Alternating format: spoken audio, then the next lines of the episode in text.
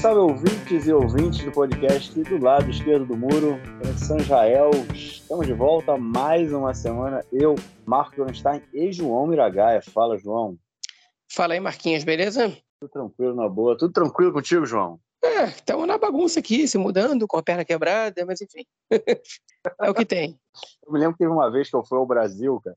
Foi pro casamento do meu irmão, já tem alguns, vários anos, uns 10 anos. E é, o casamento dele era no dia anterior à minha volta para o Brasil. E na primeira música do casamento, na hora da dança, eu eu torci o pé, mas foi assim uma torção absurda. Eu não tirei o sapato, eu não vou tirar o sapato até o final do casamento, porque senão eu sabia que eu não ia ter como colocar o, o, o, o sapato de volta. Cheguei em casa com um pé enorme e aí fui no hospital no dia seguinte e voltei também. Na, na época, eu, não, acabou, eu não engessei, eu comprei aquela bota é, que você pode uhum. porque eu falei, não tem como viajar com gesso molhado, tinha viagem no dia seguinte, no dia que eu fui ao hospital, né, tinha viagem para Israel, foi um perrengue também voltar com pé engessado, quatro e tal da manhã, puxa mala, aquele desespero, né, cara? deu tudo certo no final. Espero que dê tudo certo contigo também, João. Boa vai sorte. dar, vai dar. Nunca vi ninguém morrer de quebrar o dedo do pé.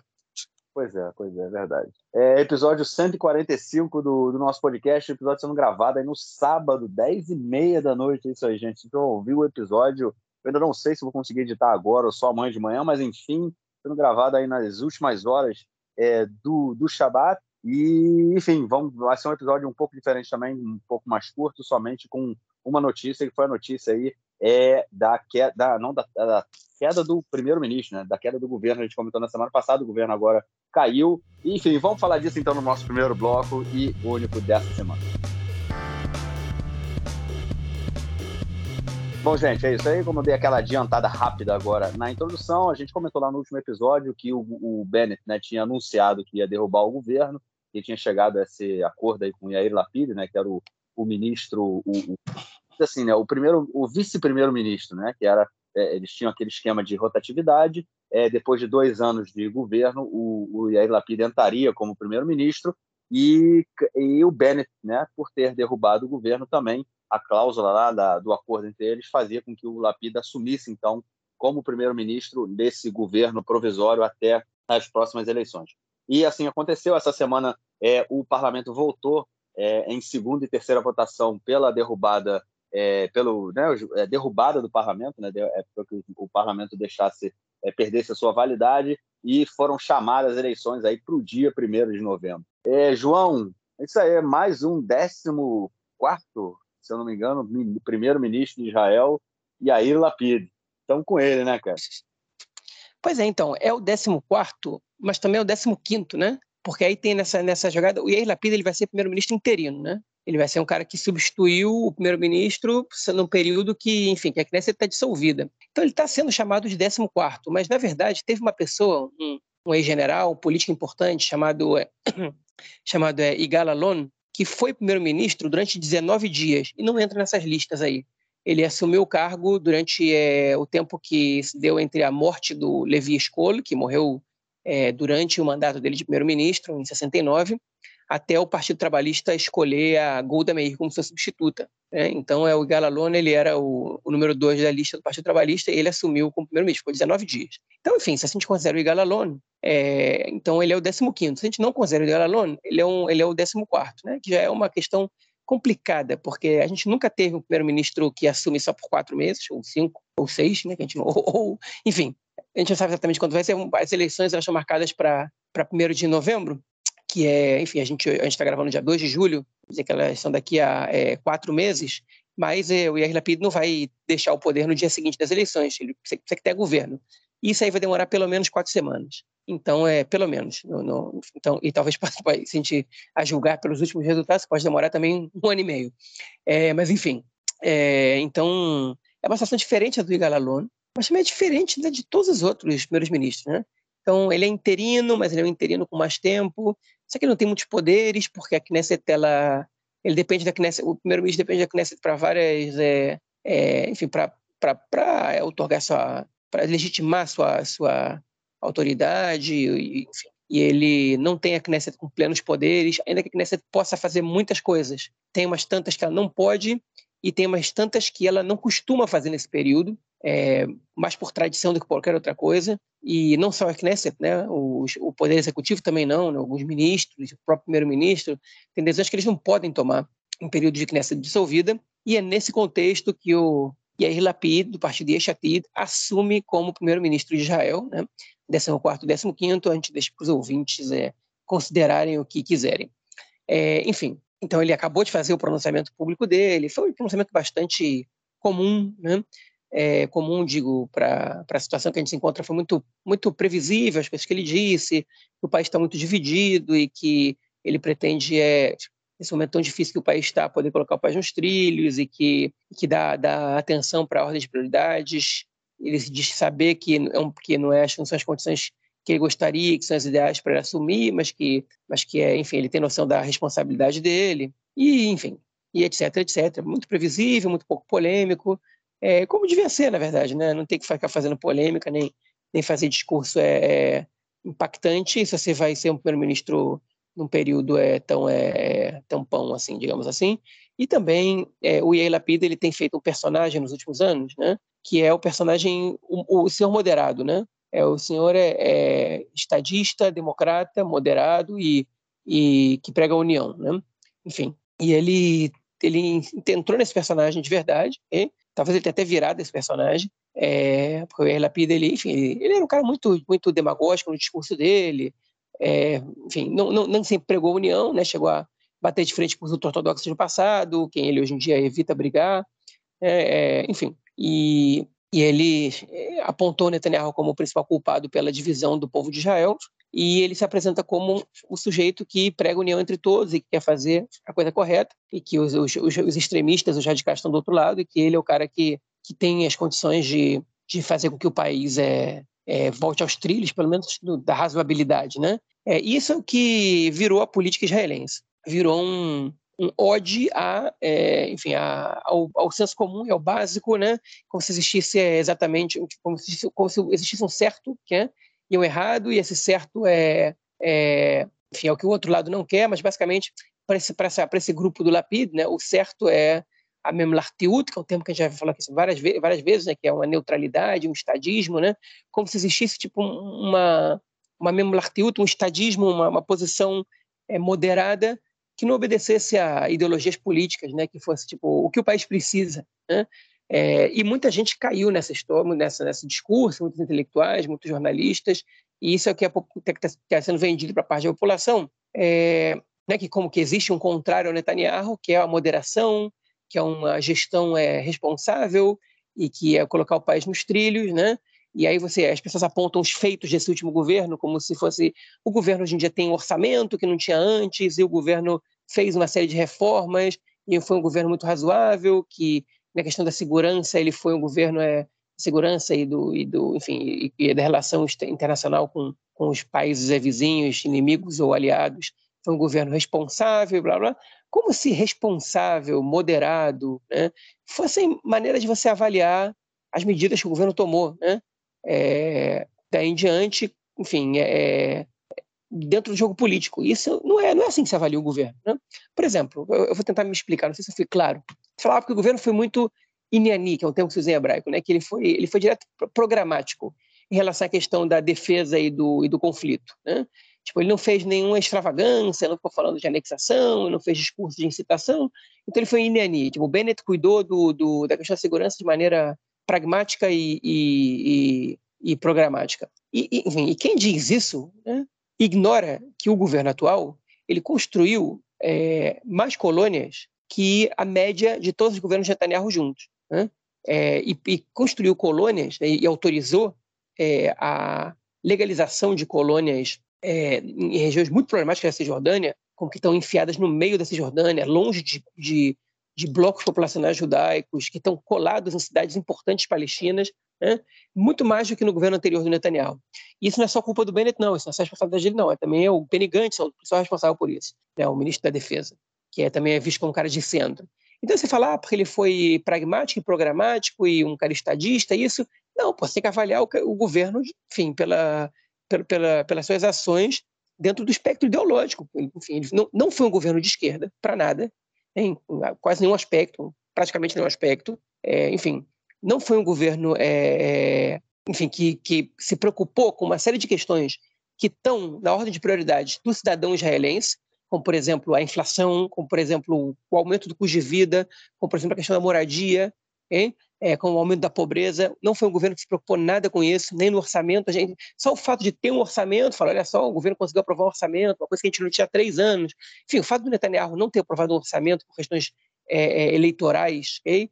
é um absurdo. Agora, o fato desse governo ter aprovado o orçamento não é mérito, é obrigação do governo aprovar o orçamento. E o que tem que discutir é se o orçamento é bom ou ruim. Hein? Então você não pode dizer, ele aprovou o orçamento, então foi bom. Né? Foi melhor que o último. E que é melhor que o. E daí que é melhor que o último? Né? Enfim. E as pessoas que estão se baseando nesse discurso para avaliar o governo Bennett Lapid, okay? e é importante dizer, o Bennett, ele realmente ele foi um sujeito muito mais moderado do que os discursos dele é, é, apontavam que ele poderia ser. E ele já sinalizou isso quando ele aceitou é, formar esse governo de, de mudança, né? esse governo anti-Netanyahu. É, é, verdade, mas ainda assim, enfim, é um governo que tem que ser avaliado de acordo com, com as, as decisões que eles tomaram. E eles tomaram muitas decisões e deixaram de tomar muitas decisões. É, agora a gente está vivendo uma situação de crise, por exemplo, com os professores que ficaram, fizeram greve no fim do ano letivo, e muito provavelmente, eu estou falando isso agora, e vocês podem me cobrar depois, é muito provável, tenho 99% de certeza, não tenho 100%, não tenho bola de cristal, eu tenho 99% de certeza que o ano letivo de Israel, que começa no dia 1 de setembro, vai começar com greve, ou seja, não vai começar no dia 1 de setembro. podem, podem anotar o que eu estou falando agora. Porque o Ministério da, da, das Finanças, do senhor Avigdor Lieberman, ele está, é, é, subestimando os professores, jogando os professores contra a, a, opinião pública, né? E os professores já disseram que depois de vários anos sem um acordo salarial, eles não vão ceder dessa vez. Né? E não importa se é período eleitoral ou não. E eles têm razão, né? na minha opinião. Mas, enfim, a minha opinião é um pouco importante para esse comentário que eu estou fazendo. Né? É, enfim, o, o diretor-geral do Ministério das Finanças vai dizer: ah, eles, a gente precisa dar para eles um salário de 8.200, que é o que eles aceitariam receber, porque eles estavam pedindo 10 mil. Eles vão trabalhar por 6.900 também, que é um pouquinho mais que eles ganham agora. Enfim, essa, essa frase foi a público, deixou a, o sindicato dos professores muito irritado, e eles anunciaram mais alguns dias de paralisação semana, na semana passada. Mais um dia e meio de paralisação, na verdade, e depois aceitaram terminar o ano letivo, pelo bem das crianças, né? é, mas podem anotar aí que o ano que vem vai começar com greve. Enfim, isso também tem que ser avaliado no governo. É um governo que fez opções, que optou por não aumentar o salário dos professores, nem dos, nem dos motoristas é, de ônibus, nem dos, é, dos, dos, dos servidores sociais. Né? É um governo que, que optou por é, não é, planejar nenhuma política pública para, é, reduzir o, o, preço da moradia, principalmente no centro do país. É um governo que, que é, enfim, não, não trabalhou para que questões é, que, que, ele prometeu, que muitos membros do governo prometeram que ia acontecer, como o transporte público nos no, no sábados aqui em Israel, é, ou, é, enfim, questões, ou a democratização do transporte público, né, que não chega a vários lugares do país, e que não funciona nas madrugadas, né? e a redução do uso de carros, isso também não aconteceu. Isso foi depois um ano, um ano de governo, e isso não aconteceu. Então, foram escolhas de governo. Ele tem alguns méritos, esse governo, realmente algumas reformas importantes foram feitas. Né? É, ela, enfim, essa semana num, num, podcast muito interessante chamado Fazemos Política, né, organizado pela jornalista Daphne Liel, ela, ela conversou com uma organização que ela avalia é, os, as conquistas políticas é, de, é, de, baseadas na nas promessas eleitorais e no acordo de coalizão. Né? Eles fazem diferentes pesos. Primeiro que os, países, os partidos prometeram, depois o que, que eles acordaram, que eles entraram em acordo no acordo de coalizão, e depois o que se fez na prática. Enfim, os partidos de direita foram tiveram os melhores resultados. Na verdade, o primeiro foi o URAM, que é o partido árabe que forma a coalizão. Ele foi o que teve os melhores resultados, a maior quantidade de resultados. É, depois veio na ordem dos partidos de direita, depois os de centro, e termina com os partidos de esquerda. O Meretz é o penúltimo, eu vou dar o último da lista. Né? O Partido Trabalhista é o último da lista. Enfim, então a gente já vê aí que é um governo no qual os partidos de esquerda eles cumpriram muito menos do que com, com essas promessas e com, com o que foi acordado com eles. Né? Eles tiveram muito menos êxitos, muito menos é, é, é conquistas do que os outros partidos. Né? Enfim, a diferença não foi gritante. Né? O Moramo, que foi quem teve mais, se não me engano, teve 58% de aprovação, de, de aprovação de projetos que eles é, elaboraram e que, que, que, assinaram, e o, o Partido Trabalhista foi o que teve menos, teve 44. Né? É, mas, enfim, mas foi um governo que fez escolhas, e nesse um ano ele, é, outras coisas poderiam ter acontecido não aconteceram. E é assim que a gente tem que avaliar o governo. E por que é assim que a gente tem que avaliar o governo? Porque é por isso que o governo caiu.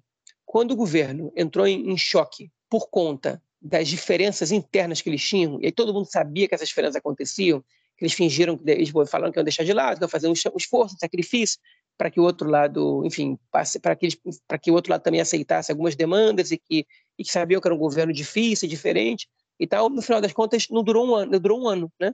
Durou um ano cheio de crises né?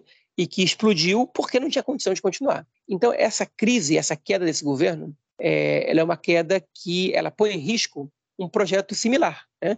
Que é um governo Frankenstein como esse. Eu não sei se as próximas eleições elas terminarem com um resultado parecido que foram as últimas, que é que o bloco Netanyahu não tem força para formar o um governo, mas o bloco anti-Netanyahu é, ele depende de uma junção de partidos de esquerda, centro-direita e árabes para formar. Eu não sei se, algum, se todos os partidos vão estar dispostos a fazer essa tentativa de novo. O que levaria a gente, provavelmente, para outras eleições, de forma maneira indefinida, é, até que a gente consiga formar um governo que ou vai ser um governo Frankenstein ou vai ser um governo da, do bloco Netanyahu, porque essa, essa tentativa não, não funcionou. E como é que a gente sabe que ela não funcionou? Primeiro, porque o governo durou só um ano. Segundo, porque o governo terminou com muitas animosidades internas. Né? É, e terceiro, porque cada lado culpa o outro. Né? O Guidon Sar culpa os partidos de esquerda pela queda do governo. É, os partidos de esquerda culpam o partido do, do, do, Bennett, né? que o Bennett não controlava o próprio partido. Enfim, alguns dizem que o Yair Lapid não, não percebeu é, não conseguiu controlar a coalizão, porque essa foi a tarefa dele, né, como, enfim, como alguém que conseguiu juntar esses partidos todos como intermediador, ele falhou na hora de perceber onde é que estavam os principais problemas, né?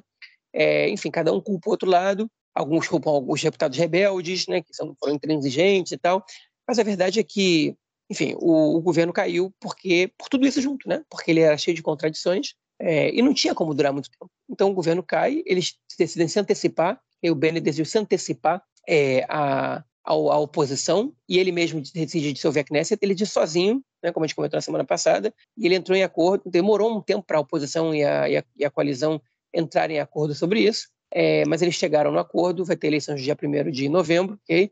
e é, provavelmente não vai a votação a lei que propõe é, que uma pessoa que é réu na justiça possa exercer o cargo de primeiro-ministro. Por que essa lei provavelmente não vai à votação? É, por três questões. Primeiro, porque parte da coalizão é, aceitou não levar, não votar a favor dessa lei é, para que o governo aceitasse, para que, que a oposição aceitasse é, convocar as eleições, aceitar a dissolução da Knesset e convocar eleições de novo. Outra razão pela qual acho que ela não vai nem à votação é porque o presidente da Knesset, o, o Miki Levy, que é do partido Yeshatid, do partido de Lapid, ele disse que não é razoável colocar essa lei em votação quando a Knesset está dissolvida. Né? E outra pessoa que também já se manifestou contrária a isso é a procuradora-geral do, do, governo, eu tinha me conselheira-geral do governo, né, a, a Miara, que disse que em período eleitoral ela, não, ela acha que é antidemocrático você você colocar uma lei dessa em vigor e que ela passa a ser uma lei pessoal. Né? Ou seja, o governo teve um ano para colocar essa lei em vigor, para debater e fazer tudo, e não fez. Então, é agora que a gente tem período eleitoral, ela é uma lei que tem como único objetivo afastar um candidato, e ela tem razão, então ela muito provavelmente vai vetar essa. Ela não tem poder de veto, ela tem poder de recomendação contrária, e a questão ia, ia acabar sendo judicializada, é, e a Suprema Corte, ela, ela provavelmente ia vetar essa, essa proposta com recomendação dela. Então, enfim, a gente está nessa situação. A Netanyahu vai concorrer, é, o Likud está aparecendo em primeiro nas pesquisas, é, em uma ou outra, eles, o bloco Netanyahu consegue chegar a 60, 61 ainda não vi nenhuma pesquisa que eles conseguem chegar, exceto se você considera que o Yamina, que é o partido do Bennett, é, pode formar governo com o Netanyahu. E isso tem boa chance de acontecer. O Bennett anunciou que não vai é, concorrer nas próximas eleições, que vai dar um tempo na política. Quanto tempo vai ser esse tempo dele, ninguém sabe. É, e tava, houve uma discussão se ele vai dar essa a liderança do partido para ele é Chaquet, que é número dois do partido e que é a fiel escudeira dele, teve ele o tempo inteiro ou se ele vai dar a liderança do partido para o Matan Kahana, que é o que é um cara que, enfim, que teve com ele durante esse governo muito mais que qualquer outro, né, que apoiou o Bennett em tudo, que era o cara mais confiável para ele, né? E o Bennett no final das contas anunciou que ele vai passar o baixão para Shaqued e o Matan Kahana ele já pediu para poder receber a verba do partido para a campanha de maneira separada, o que indica que ele muito provavelmente vai mudar de partido. Né? E várias coisas foram debatidas na Knesset, uma delas é a suspeição é, da declaração do Amihai Shikli, que foi o primeiro deputado do partido do Bennett que desertou e que foi para a oposição quando esse governo foi criado. Ele foi declarado desertor, o que lhe tira uma série de direitos políticos, por exemplo, de se somar a partidos já existentes. Né? Ele só pode concorrer como um partido é, novo, criado por ele e por outras pessoas, enfim, por ele ou por outra pessoa, mas que surge somente para essa eleição. É, e ele, enfim, eles estão cogitando é, cancelar essa declaração, re, retirar essa declaração dele como desertor, né, é, em troca de um acordo com a oposição, que é uma coisa que seria patético, seria ridículo, porque ele deu todas as mostras possíveis de que ele foi um desertor e que ele abandonou o partido. Enfim, essa, essa, essa é a situação na qual a gente está metido. Né? É, agora a gente vai ter eleições, 1 de novembro, muito perto das eleições do Brasil, do segundo turno. Né? O Brasil vai terminar as eleições, se não me engano, para 20 e pouco de outubro, o segundo turno, e logo depois que acaba vai ter eleições em Israel. Vai ser ruim para a nossa audiência, né? porque o Brasil inteiro vai estar falando das eleições. É, enfim, talvez não o Brasil inteiro, quem sabe acaba no primeiro turno, mas eleições para governador ainda vai ter, para vários estados ainda vai ter segundo turno. Para nossa audiência vai ser ruim, a gente vai fazer, provavelmente vai fazer uma live que nem a gente fez nas últimas, há um ano, há um ano atrás mais ou menos, um ano e pouco. É, enfim, a gente espera que vocês estejam com a gente. Eleição aqui também é legal, também é importante. A gente vai tentar explicar tudo da melhor maneira possível, né? É, como sempre. Mas é isso, pessoal. Não percam o especial Eleições de Conexão Israel, que a gente vai começar a divulgar daqui a um mês e meio, dois meses. A gente tem que ver como é que vai ser o panorama político, que partido novo vai ter, que partido não vai ter. É, enfim, a gente está tá, tá muito cedo ainda para a gente começar a opinar sobre o que vai acontecer. É, mas é, o mais provável é que a gente veja um espelho das últimas eleições, que é a chapa anti-Netanyahu versus a chapa do Netanyahu, e que, enfim, que é o que vai influenciar a maioria dos votos das pessoas. Vocês estão cansadas, vocês não estão afim de eleições, e é muita eleição atrás da outra. Tem gente que adora política, tem gente que adora eleições, eu adoro política, mas é cansativa essa situação. É cansativo não porque, porque eu não gosto de acompanhar o processo eleitoral, mas é porque está tudo muito repetitivo. E a gente, enfim, e é uma situação de, de, de, de, tensão muito grande, que os ânimos ficam à flor da pele, vai ser uma campanha pesada, suja, né? É, e, enfim, a gente vai ter que conviver com isso de novo. É, não que eu fosse a favor desse governo, não que eu achasse que ele está fazendo um bom trabalho. É, na verdade, eu não acho. Para mim, esse governo foi, foi péssimo, foi um tiro no pé para a própria oposição Netanyahu, né? um governo que, que não tinha projeto, que, que enfim, que a esquerda vai pagar um preço muito caro por isso é, o centro talvez, mas a esquerda com certeza vai passar um, preço muito caro por isso. Talvez o RAM, o Partido Árabe, que entrou no governo, também paga, entrou na coalizão, na verdade, também paga um preço caro por isso, é, por essa entrada, porque não deu tempo de apresentar feito nenhum, porque foi um governo que gerou mais briga do que qualquer outra coisa, enfim, e é o que a gente tem que, é, é, foi o que a gente teve, né? Enfim, cenas dos próximos capítulos. Ah, isso, acho que você deu o panorama é, completo né, dessa, dessa última semana, do que a gente espera aí para frente. E vamos ter que ver o que vem, né? Porque realmente acho que muita é, é, é, é, foi uma uma derrubada de governo assim tranquila, vamos dizer assim, né? Porque já ficou, já era meio que esperado. Teve a primeira votação na semana passada. A oposição ainda tentou, né, segurar a, a é, impedir que, a, que o governo caísse num, num determinado enfim, queria pressionar mais o governo para conseguir outras coisas. Por exemplo, a, a, Netanyahu queria as eleições, na verdade, na semana seguinte, né? não no dia 1 de novembro, mas no dia 8 de novembro, porque parece que é férias é, nas voto, né? então era mais, mais certo assim do público Haredi ir votar. Enfim, eram, eram questões assim que ainda estavam em disputa, mas é, e até ameaçaram não derrubar o governo. É, e teve uma lei também, né, a lei do metrô, né, que é, é uma lei que prevê a construção do metrô em Israel, que eu acho que é uma lei que, mesmo que é, seja, ela acabou não sendo aprovada, o Likud falou que não aprovaria essa lei durante esse governo.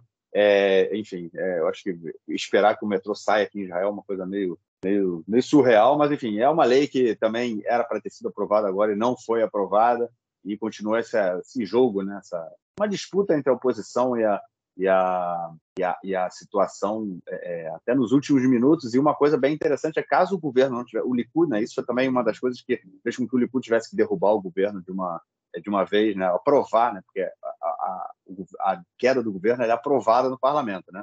E aí é porque se o governo não tivesse caído até na quinta-feira, né, é, à noite, é, aquela lei do que que tem que ser renovada, ela perderia o prazo, perderia a validade, né? a lei dos territórios, né? a lei da ocupação, a lei que garante a implementação da, da lei israelense né? É, nos territórios ocupados, né? para israelenses nos territórios ocupados. É, então, essa lei perderia a validade dela e os israelenses que vivem nos territórios ocupados eles perderiam o direito a voto, porque eles não vivem em Israel, né? eles vivem nos territórios ocupados. Os territórios ocupados não foram é anexado a Israel, não são territórios de, com soberania israelense. Então, eles perderiam o direito a voto. Você pensa aí 500 mil pessoas, mais até se bobear, perdendo o direito a. Não, 500 mil pessoas é de uma forma geral com crianças, mas enfim, pensa aí uma população perto disso, né? 300 mil pessoas que perderiam o direito a voto é, e eleitores, na sua grande maioria, eleitores da direita, né? é, colonos, enfim, é, que têm uma tendência, em sua grande maioria, a votar nos partidos de direita. Então, também era importante para para o próprio Likud, né, para próprios setores aí da oposição, que o governo caísse e que essa lei não fosse, não perdesse a validade. E aí, é, mesmo a lei não tendo sido aprovada, né, e essa sendo aí uma das principais causas né, da queda da, da coalizão, né, é, o governo não conseguiu é, a, renovar a validade dessa lei. No momento em que o governo cai, é, a lei é renovada automaticamente até, é, não por mais cinco anos. A lei não foi aprovada agora por cinco anos, ela é aprovada por um, por um período é, tem, temporariamente até que o, o, o, próximo governo seja formado e aí é, a lei é novamente votada e, enfim, possivelmente, é, se for um governo de direita, seja do Netanyahu ou não, né, eu entendo maioria, não, não, importa se será de direita ou de esquerda, né? tendo maioria, sem sombra de dúvida, essa lei é, vai ser aprovada aí no próximo governo. É, eu acho que é mais ou menos isso, como você falou, né, cara? É muito cedo para a gente ver qualquer coisa, a gente não tem nem o quadro partidário montado ainda, a gente pode ter novos partidos surgindo, é, não, a gente não sabe quem serão ainda os principais atores. A única coisa que a gente sabe é que a chance da gente ter aí um, um resultado muito próximo né, é do que a gente teve nas últimas cinco eleições, nos últimos três, três, e, três anos e meio, né, é, bem, é bem possível. Mas é isso, vamos, vamos acompanhando. Eu não tenho dúvida que a nossa audiência, mesmo estando aí extasiada e cansada né, com as eleições no Brasil, vão estar acompanhando a nossa live, ou o nosso podcast no, na, na, no período eleitoral. É, é, isso. Vamos então é, ao nosso próximo bloco para ouvirmos o comentário do camarada Nelson. Manda aí, Nelson. Meu caro Góres, tem amigos do Conexão Israel do lado esquerdo do muro. Mandar um abraço para o João, que está uniformizado com toda a família com a camisa do Apoel. É isso aí. O João preparado já para a próxima temporada. Campeonato Europeu Sub-19 da UEFA, futebol masculino. Israel chegou até a final, infelizmente perdeu 3 a 1 para a Inglaterra, mas chegou à final, jogou bem, mostrou força, no final acabou perdendo, mas esse vice-campeonato trouxe um gosto especial para o torcedor israelense e de repente até uma esperança de que nos próximos anos finalmente vamos voltar a uma Copa do Mundo, coisa que não acontece desde 1970. É isso aí, um grande abraço. Valeu, Mestrão, obrigadão pelo comentário e é, te esperamos na semana que vem. João, você também tem coisas, você quer fazer seus comentários aí sobre o esporte, né, cara? Eu tô sabendo, né? Sim, quero sim, pô. Olha, Elia, é... ontem eu vi um pedaço do jogo, não consegui ver o jogo inteiro, meus filhos queriam ver desenho, então fiquei, fiquei revezando com eles quando eles comiam, aí eu consegui botar no futebol um pouquinho, mas, é, enfim, seleção de Israel sub-19, né, que é, foi vice-campeã europeia, um fato inédito, feito inédito do país, nunca tinha chegado tão, long, tão longe, da França nas semifinais e perdeu para a Inglaterra de virada por 3 a 1 mas não foi um jogo fácil para a Inglaterra para nada. Na verdade, o jogo foi para prorrogação, o jogo empatou de 1 a 1 a Inglaterra fez os dois gols na prorrogação. Só que Israel dominou o jogo. O time taticamente muito bem armado. É, tecnicamente tem bons jogadores. Muitos deles jogam no Maccabi Tel Aviv no Apoio Tel Aviv. Você já tem gerações boas começando aí nesses dois times. É, enfim, fiquei impressionado com a, com a, qualidade tática do time. Um treinador excelente tem e os jogadores que entendem, que, que, que botam para frente triangulação, time que ataca e defende em bloco, é, de verdade, troca de passos muito boa. Tipo, jogo, time, gostei muito de ver. Nunca tinha visto uma seleção israelense jogar com essa, com essa qualidade, né, dominando o jogo, controlando as ações. É, eles perderam para mim no físico. Né, quando, quando o jogo foi para prorrogação, é, os ingleses. Primeiro que Israel perdeu muitos gols na, na no tempo regulamentar. É, e quando o jogo foi para prorrogação, é, era nítido que, que, o time britânico, o time da Inglaterra, tinha muito mais físico do que o time israelense, é, e nessa aí que eles levaram vantagem. Mas, enfim, foi um orgulho para o país, né? o país está feliz com esse vice, né? queria ter sido campeão, óbvio, mas está feliz, porque é um resultado muito difícil de alcançar, e é, isso garante para Israel vaga no Mundial Sub-20 da categoria. Né? O, o, campeão e o vice-campeão europeus é, do Sub-19 tem vaga no Mundial Sub-20, que vai ser disputado no ano que vem na Indonésia, que é um país inimigo de Israel, né? Que, enfim, que tem, tem estado de guerra ainda, que nunca houve uma guerra efetiva entre os dois países. É, vai, ser, vai ser curioso ver isso. É, e outra coisa que eu queria falar sobre o esporte, estava nessa semana escutando a rádio, né? E aí a grande sensação da semana no, no meio esportivo foi é, a apresentação do, do atacante Eran Zeavi, que jogava no PSV, né? Que voltou a Israel, vai jogar no Maccabi Tel Aviv, né? Que já é o campeão israelense e agora reforçou ainda mais com o artilheiro do, do, da seleção, acho que de todos os tempos, eu acho, e que, enfim, volta a jogar no país com 34 anos, né? que é talvez um dos três maiores jogadores de Israel da história do país, não sei, sei se dos três talvez seja exagero, mas dos cinco com certeza. É, e, enfim, jogador que se destacou onde foi, né? No PSV agora também fez um monte de gol, na China fez um monte de gol, enfim. E ele volta agora a atuar no país. E a, e a notícia foi transmitida assim na rádio. vou parafrasear aqui, que não lembro exatamente as palavras, mas foi assim. Pois é, o Eran Zahavi está voltando para uma capital Tel Aviv, vai receber é, uma fortuna de 1 milhão e 200 mil euros por ano, né? enfim, que é um salário muito alto para os padrões israelenses, mas vale a pena a gente citar que ele está voltando por decisão própria, porque ele tinha vontade de voltar a jogar no país, porque ele recusou a proposta de 4 milhões de euros por ano do Botafogo do Rio de Janeiro. Né? Assim colocaram. Então, Botafogo foi citado na rádio aqui em Israel para os botafoguenses aí, é, enfim, verem que está sendo citado como rico, né? Como clube rico, que ia contratar o Zé Ave, mas, enfim, o Zé Ave optou pelo Maccabi Tel Aviv, né? deixou os botafoguenses é, ali a ver navios nesse caso, mas enfim, é capaz no futuro ali Botafogo, capaz no futuro outro israelense jogar no futebol brasileiro. Foi só curioso, só eu queria comentar isso com vocês. É isso. Então a gente fica é, por aqui, João. Nos encontramos na semana que vem e gravamos nosso episódio tradicionalmente com os blocos e com todas as informações que estourarem aqui essa semana. Grande abraço e boa sorte aí, João. Um abraço, até mais. Valeu. Tchau, tchau.